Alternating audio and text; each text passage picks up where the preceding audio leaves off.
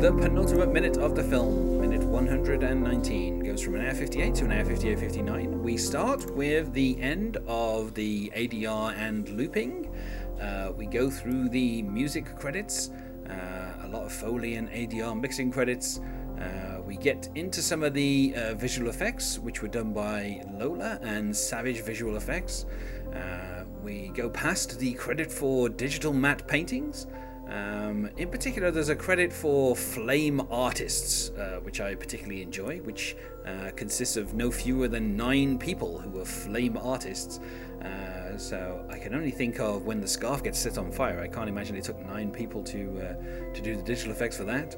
Uh, we go through some of the post production stuff um, some more kind of uh, matte stuff and some special effects, uh, additional visual effects by certain people, and then we get the final kind of credit, which is just as we start listing the music for the film, which of course started with uh, Ball and Biscuit. And joining me to talk about today is Richard Burns. Hello, Richard. Hey, Darren. Um, yeah, so uh, we're kind of mainly getting more effect stuff. I feel like we've kind of already covered uh, most of our thoughts on that uh, in terms of this film. Obviously, you know, everybody knew about the twins. Uh, very few people knew about a whole bunch of other special effects. Uh, uh, I don't know that the flames from the scarf being set on fire were special effects. I would have assumed that would have just been easier to do practically. Um, so, but it wouldn't surprise me if David Fincher decided to have no things being set on fire and decided to have it all done digitally. Uh, I gotta be honest, uh, when it comes to special effects, fire is generally one thing you can easily tell when it's done wrong. So I don't know that he would rely on that. I think he, you know, I, I'm guessing there's probably other parts of the film where, you know, there were certain effects that were done that obviously I haven't particularly noticed. Um, so, uh, you know, uh, and uh, then just as we get to the end of this, uh, we get the start of the music credits. Uh, now, obviously, the the kind of the main, um, you know, the kind of main thing that um, you know uh, was featured in the film was the soundtrack that was done by uh, Atticus Ross and Trent Reznor. Uh, obviously, they were nominated for an Oscar. I can't remember if they won an Oscar. Um, and I think Trent Reznor might have won an Oscar because I the idea that Trent did. Reznor is an Oscar winner is obviously something that delights me um, just as much as um, the fact that uh, who were the, uh, it was was it my six six Miami Miami six I can't I can't remember now. Uh, there's a there's a, oh ma- the Mafia three I Three can't six- remember. three There's six somebody Mafia. who. Uh, Three Six Mafia. Three Six Mafia. There we go. Jesus. Christ, that was a journey to get to that. Yeah, they, they also won an Oscar for Hustle and Flow. So, so the fact that Trent Reznor is an Oscar winner uh, puts him in the same category as um, the subject of one of my other podcasts, Prince, who obviously also won an Oscar, um, and I think Stevie Wonder as well might have won an Oscar for something at some point. Um, uh, certainly a Golden Globe, I would think, at the very least. Um, but uh, yeah, so we start to get the kind of soundtrack credits as well. Um, and, you know, obviously the film opens with uh, Ball and Biscuit. Um, although, curiously, the version of Ball and Biscuit that plays under the scene at the start of the film never reaches any lyrics. It's just the, the kind of the music just kind of looped. Um, which is it, which is kind of weird because it's it's like when you're watching the film, it, you don't really notice it. Obviously, it's the first thing that we hear as the film starts, um, but then it kind of in the background is kind of on this loop, and it never ever reaches the actual kind of singing until kind of a lot further into the song than it actually is on the uh, on the in the actual song, which I'm guessing they did just because you know there's a lot of dialogue and they didn't want to overwhelm it with kind of people singing. Um, you know, and obviously I, I've talked, uh, you know, at uh, length about how much I enjoy the use of uh, Dreadlock Holiday, um, in particular the kind of the little dance that uh, Eduardo does as Mark comes in, and uh, and you know the the kind of the, the whole phrasing of uh, you know I don't like cricket, I love it. Oh, Um, is you- is that I- the song? Is that the song that plays when uh, Eduardo is at the um, the party? The uh, Yeah, the oh. AE the AEPi mixer. Ah, Yeah. yes, okay. It's not a not a song Yeah. I know actually, so I was trying to place it. it's interesting because um, you know the it's kind of based on a true story about one of the members of 10cc who went on holiday uh, to Jamaica and he got into a number of different kind of like um, kind of I, don't know how to how to phrase it like situations, let's say, and to get out of one of them, somebody asked him about cricket, and he actually said, "I don't like cricket," and apparently this was about to lead to this guy getting beaten up, and he said, "I love it," and apparently this endeared him to the people who were about to threaten his life, and and so obviously he, he told that story, and uh, and it ended up in the song. Uh, the video for it is a kind of a bit dicey. I mean, there's a lot of um, I mean, they, they I don't know where they shot it, but it's it's it's a couple of white guys getting into some situations with people who aren't white, and it's you know uh, there's another uh, there's a number of other things that they don't like they love, and you know it like the the I, I these days I don't think that video would be the, the kind of shot the same way. Let's put it like that. It's a bit of a dicey video. When I went to look for Dreadlock Holiday, I was like, oh, I wonder what the video would be like, and it's it's a bit of a weird video. Not so, great. Not great. Um, it sounds like.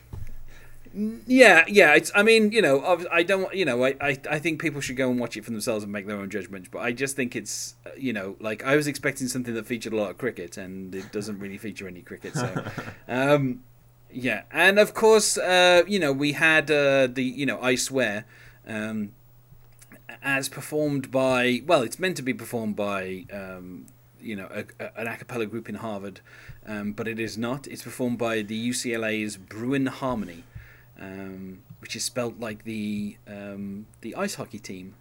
Um, so I, I, mean, I, I, I, can't remember what a Bruin is. Is it a bear? I think it's a bear, isn't it? I believe so. Yeah. Um, um, yeah. So, but obviously, LA's got a bear on its flag, so I'm guessing, or California, should I say, has got a bear on its flag. So I'm guessing that's probably where that comes from. There's probably some Bruins. Yeah. Around LA. I should I should know that, but I uh, I cannot say. yeah, um, that's the only reason I had you on, Richard, was for your uh, knowledge of California. so you'll let me down. Sorry.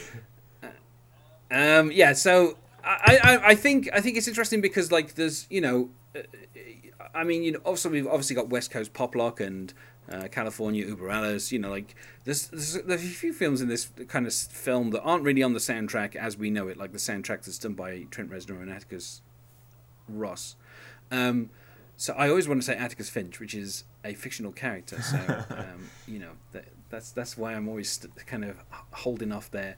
Um, the Sound of Violence by Dennis De Laat, of course, was performed in the club, um, and you know the kind of the stylized version of uh, In the Hall of the Mountain King by Grieg, of course, you know which you know underscores the uh, the rowing tournament.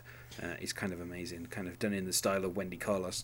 Um, yeah, that's. A, but yeah, like yeah. there's that's a wonderful sequence, and that the music over the uh, over the rowing sequence is uh, really really striking. And I, I mean, there's also kind of like a few other songs, but they're mostly kind of in the background. Like uh, during the scene when the girls are playing the computer game and taking many bong hits, uh, they of course play some Bob Marley, uh, "Crazy Bald Head." Although it's in the background so much that you probably wouldn't even realize that the song was there. Um, and kind of when they're at the party, there's um, there's a kind of a song by I think Super Furry Animals, uh, which are a Welsh group uh, called Bleed Forever. But again, it's kind of in the background, and you can't really make it out. Um, you know, so you know, but yeah, I, and obviously we finished with Baby a Rich Man, which we've obviously discussed at length. But I, I, I think the kind of uh, the use of music is interesting because a lot of the songs aren't from the years where this is set. Like, um, so although the film is obviously you know 2003 through to kind of 2004, um, there's not many kind of. If in fact, I don't think there's any songs that are like 2003, 2004. like everything is either, you know, from a long time before that.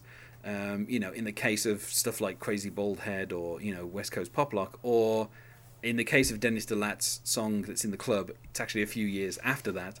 Um, but like, there's nothing that really kind of makes the film feel like it's 2003, 2004.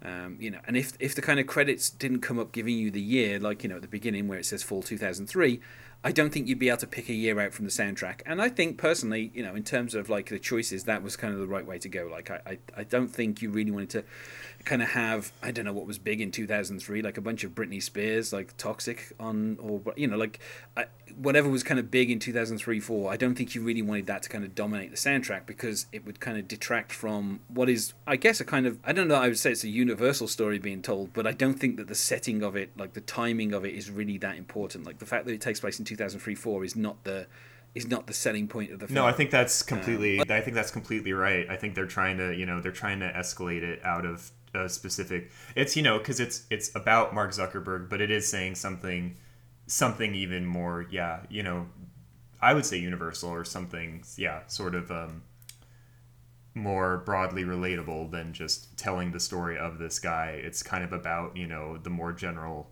um, idea of ambition and um, you know what you know the because you know the title, the social network, the sort of the irony of that and the way it's our times are changing. Um, I mean, you know, because like indie rock was big at the time, and so they do use the white stripes, and I think that the the ball and the biscuit is off of elephant and i think even that might be um i don't think that had come out at the point they use it in the movie i think that album was from maybe the next year or a, a year or two later um and so yeah i think he was not trying to tie it to you know a particular time in pop music. I think he was trying to tell a, a, a bigger story that would continue to resonate and that wouldn't wouldn't lose its impact because you know it's like it's not like when you watch a uh, a teen movie from that time period and it, it just feels like you're watching an artifact and has value as that but doesn't you can't relate to it anymore because it's times have changed so drastically well i mean uh, i don't want to correct you richard no, but uh, elephant it, elephant was released 1st of april 2003 it yes and uh, the film starts the end of 2003. Yes. But I mean, it's worth saying, of course, Ball and Biscuit never released as a single. Um, so the fact that it's being played in this pub is probably a little bit incongruous. Like, um, you know, I, I don't know how many kind of pubs would be playing kind of album tracks. Um, right, and and you're and yeah, I, I of course I am wrong about the year, but it is a you know it, it doesn't sound like their most contemporary style of song. It sounds like kind of a a throwback to a, like an old uh, kind of a, a blues style so even even though it's a contemporary track, it is of a kind of you know it's it doesn't feel like it's of that moment of like indie rock. It it sounds like a, a throwback, and so even that doesn't doesn't date it particularly, except for the fact that yes, yeah, you know, it, it was released that year. So, I mean, it, it would have been weird if they'd have been in the pub and Seven Nation Army came on. Yeah. Um, like that would have been weird. Um, so I mean, uh, you know, obviously I mentioned it. They didn't use stuff from 2003. Um, so I'm going to ask you to guess um, the top 10 singles, the Billboard charts. This is uh, of 2003. Uh, if you want to take a stab at uh, at guessing any of the top 10. um, um, oh my god. I'll give you a clue as to what's not in the top 10. Uh, which surprised me because I thought it would have been uh, in the top 10, which was uh, Hey Ya, um, which of course was all over the place in 2003. It was like, you know, I would have thought that would have been, you know, but I think it was re- it was kind of released late 2002, and I think that's probably why it uh, it kind of wasn't as big. Yeah, um, um, is I don't think I can make a specific guess, but is there a Jay Z song in the top 10? There is, yes, featuring Mrs. Jay Z. Oh, Mrs. Oh, so that's a is that a Crazy in Love then? Yes, it is. Crazy in Love okay. was the fourth biggest song. So okay, uh, that's one correct. What album was that off of for Beyonce? That's was the album called Crazy in Love. Did it have? Is that's no, the that's the only that's that's the that's only, the only Beyonce? Beyonce and Jay Z. Yeah, that's in okay. the, that's in the top ten. Although I will say this: the the three songs above that are all what one would classify as being R and B or hip hop is there a uh, was that at a point where would Kelis or Ciara are either their big hits? No, the top three are all men. Oh, okay. Jeez, I was not. I was not listening to. I don't. I. I, I don't even think I want to embarrass myself further. I don't think I can guess any of those. Well, number three was "Get Busy" by Sean Paul, which I can't oh. say that off the top of my head I can recall how that goes. Um, not being a, a, huge Sean Paul fan, yeah, uh, myself. Right. Um, the, then we have the remix of Ignition. Uh, oh, sure, yeah, yeah. Um, and number one was "In the Club" uh, by Fifty Cent, oh. which of course, again, like Hey Ya and "In the Club," I feel like they were everywhere. Yes, um, yeah. You know, huh. in 2003, like that. It would have been interesting if this film had opened with "In the Club" being played at the pub. Um, you know, or even when they're at the club, play in the club. Um, that would that would have felt like the, the kind of more obvious choice, wouldn't it? Yes. Yeah. Um, yeah. When I'm Gone by Three Doors Down was the third best-selling single. Oh my uh, God. Unwell by Matchbox Twenty was number six.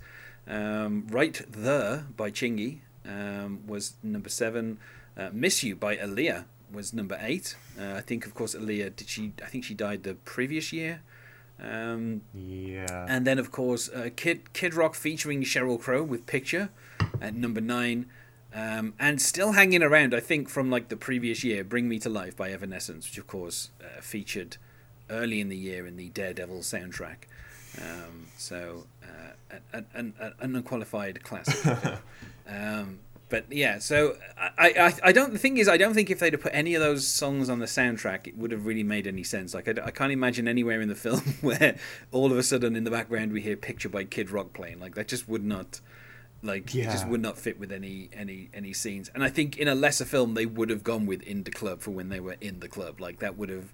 That would have been like the most kind of like obvious choice um, for them to make, but instead they kind of went with songs, you know, stuff like California Uber Alles, which was, you know, from decades before, um, or stuff like West Coast Pop Lock. You know, they they kind of basically uh, uh, decided to not tie it to 2003 4, which I think is a good choice. Um, and also, of course, all through this, I've uh, you know I've praised many times.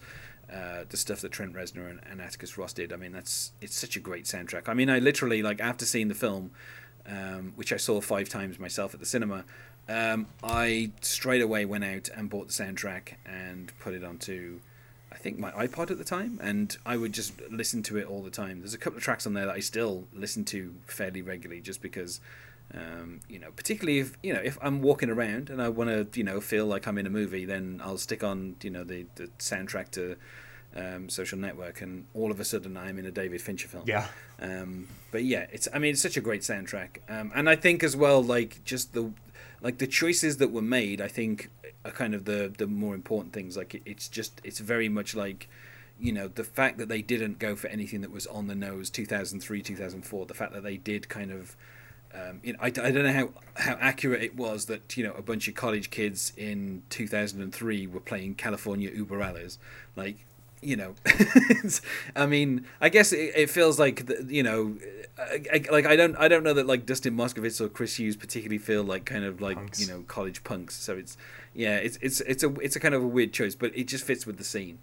Um, you know, and that possibly in the in the film as well. The last time that Eduardo smiled as well, like as they play California Uber. after after that, things just get uh, worse and worse. Um, but yeah, I don't know. I just I love I love what I love the kind of the soundtrack and also the choice of songs in this film. It's like it's it's done in a way that does kind of make the story film timeless, even though it is very specifically linked to a time period. Yeah, definitely. Yeah, I mean it's a it's a great soundtrack, and uh, he's obviously gone on to work with with Atticus Ross and uh, Trent Reznor uh, in the future. So I think was this this is the first uh, was this the first that they worked with him on? Yeah. Okay. Yeah. And and I think as well, like up until this point, David Fincher really didn't have like a composer. Yeah, Um, you know, he'd worked with a number of different people on previous films, and it feels like after this film, you know, the working relationship between him, him and Trent Reznor, and obviously, you know, there's a remix of of of like a, a Nine Inch Nails song in the opening credits of Seven. Right. So obviously he was a fan. Um, so I, but it feels like he's kind of found his composer. Like you know, like if they do if they do work together in the future, I think obviously it will prove to be a fruitful relationship.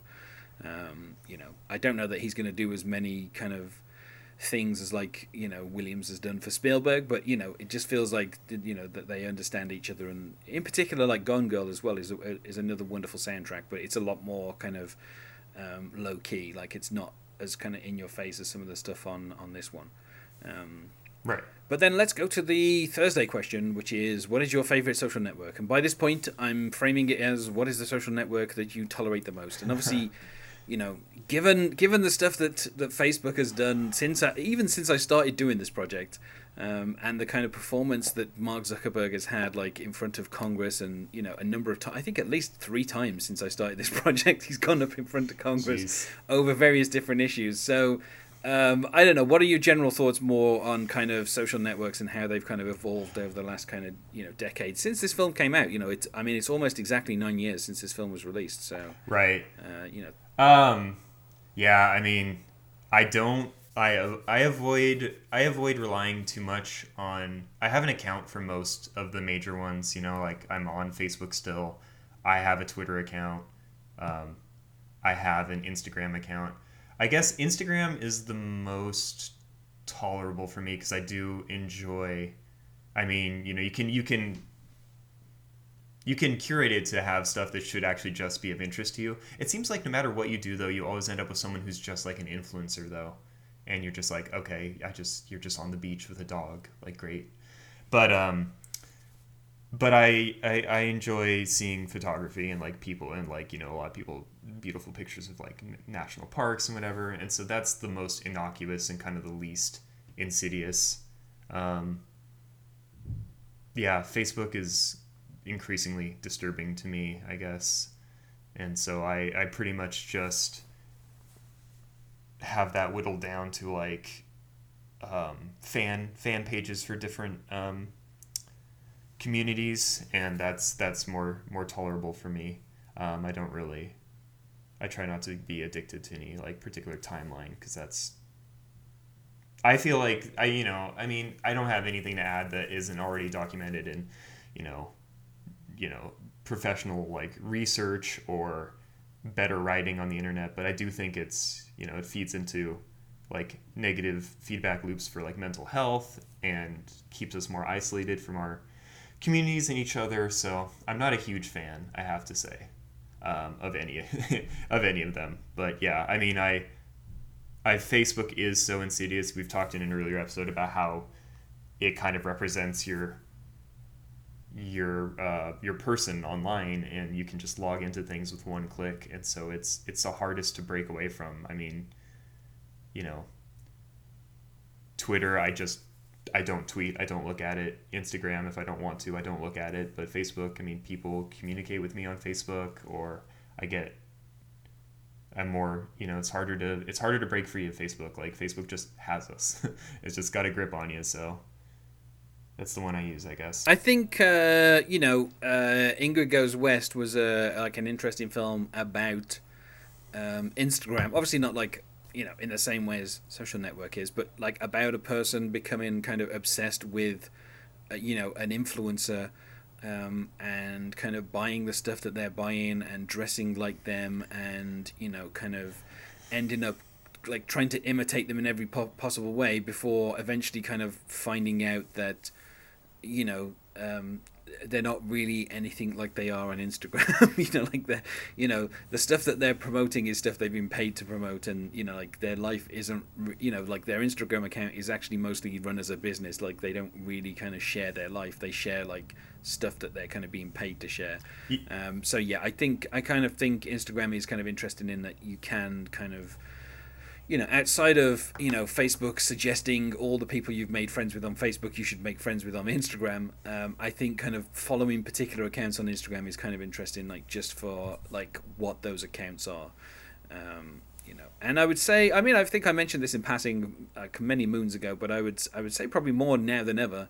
Um, TikTok um, which is kind of not really a social network in the same way as other things are. I guess it's kind of a bit like Instagram, but with videos. Uh, and on there, there are a number of people who used to be on Vine, um, and I feel like Vine has attained this status since its death, um, mostly due to kind of like YouTube compilations um, of certain vines where you know people kind of who used to be Viners have now found kind of like second careers either on YouTube or in other places. Uh, but there are now a number of ex Viners who are on TikTok and who are basically doing the same thing they used to do on Vine, but now they're doing it on TikTok. Um, and you know those are kind of worth following in so much as you know if you like people making dumb jokes. Um, then that's kind of funny. But also, if you like um, litters of kittens, then by all means, uh, download TikTok and just start liking every single video that has kittens in, and all of a sudden your feed is nothing but kittens.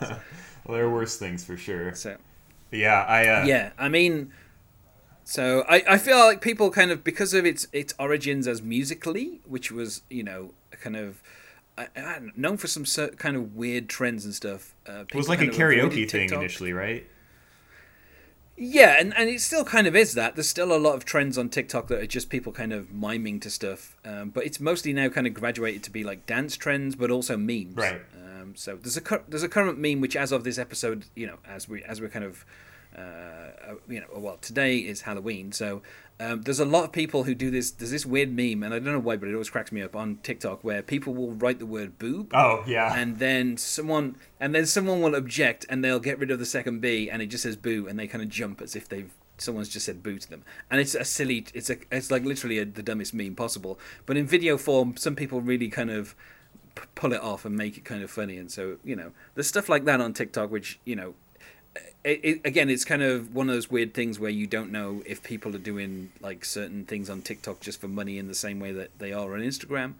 Um, but I think things on TikTok are kind of like. Uh, also, TikTok is owned by some company in China, and people, you know, I don't know. The, yeah, there's, there's a whole thing with data and all that kind of stuff, and it's like, oh, okay. Like, I mean, if somebody wants to know that I've watched like two dozen kitten videos today, then fine, they can know that. I, I, you know, I'm not that. I'm not particularly bothered with people knowing that. Um, you know, the weird thing as well with kitten videos is on almost every single kitten video there'll be somebody who's like yelling in all caps for this person to spay or neuter their pet, and uh, and it's like seriously, it's a bunch of kittens like playing. What? Why do you need to kind of bring? Anyway, so that's just my thoughts on kitten videos on TikTok. Um, but yeah, so I mean, obviously, I you know I use Facebook for promoting you know podcasts and you know for interacting in groups on on Facebook. Something I said I think a lot of people kind of. Uh, you know the underrated feature of Facebook is the groups. Like you know there is there are there are no adverts in the groups as well. You know there is no fake news in the groups. You know there are no like well it depends what people post there. But you know mostly most of the links in certain groups are kind of curated enough that you know you're only kind of getting good stuff from some of those groups and, and I think that's a feature that I think Facebook probably too late kind of realized was a good thing. Like I don't know why they created groups but they kind of too too late in the game they realized that that was a thing that people liked about Facebook and by that point they kind of didn't know what to do with them. Um, so you know now there's, there's certain features in groups that kind of sort of work but then there's others that kind of don't. Right. Uh, in particular like any thread that gets to a thousand comments suddenly stops and can't get notifications and it just breaks. And you know, so there's obviously things still wrong with the Facebook code that kind of can't be fixed, but you know, there was also this weird thing where whenever I did anything on Facebook, it kept encouraging me to start a group. And I was like, please, I don't need to be in any more groups. I'm in enough Facebook groups at the moment, Facebook. Stop encouraging me to start groups for any topic. Um, you know, they seem to have stopped doing that now, though. Um, so anyway, um, it, I mean, normally I would be having you back for one more episode, but Bean says tomorrow is the final episode, and there's pretty much nothing to talk about other than you know the fact that no animals were harmed in the making of this film. Yeah. Um, this is the final appearance. So um, before we go, is there anything that you wish to plug, Richard? I'm on. I am on Twitter at uh, Mr. Uh, Richard Burns, uh, Mr. Richard Burns, but uh, I don't really tweet, so you try and find me on Facebook and add me as a friend. I accept all comers. And you can find us on MySpace at myspace.com slash social minute or on Twitter at social underscore minute or on Facebook at social minute podcast. Uh, thanks for being my guest this week, Richard. Thanks for having me. And otherwise, I will see everyone else tomorrow.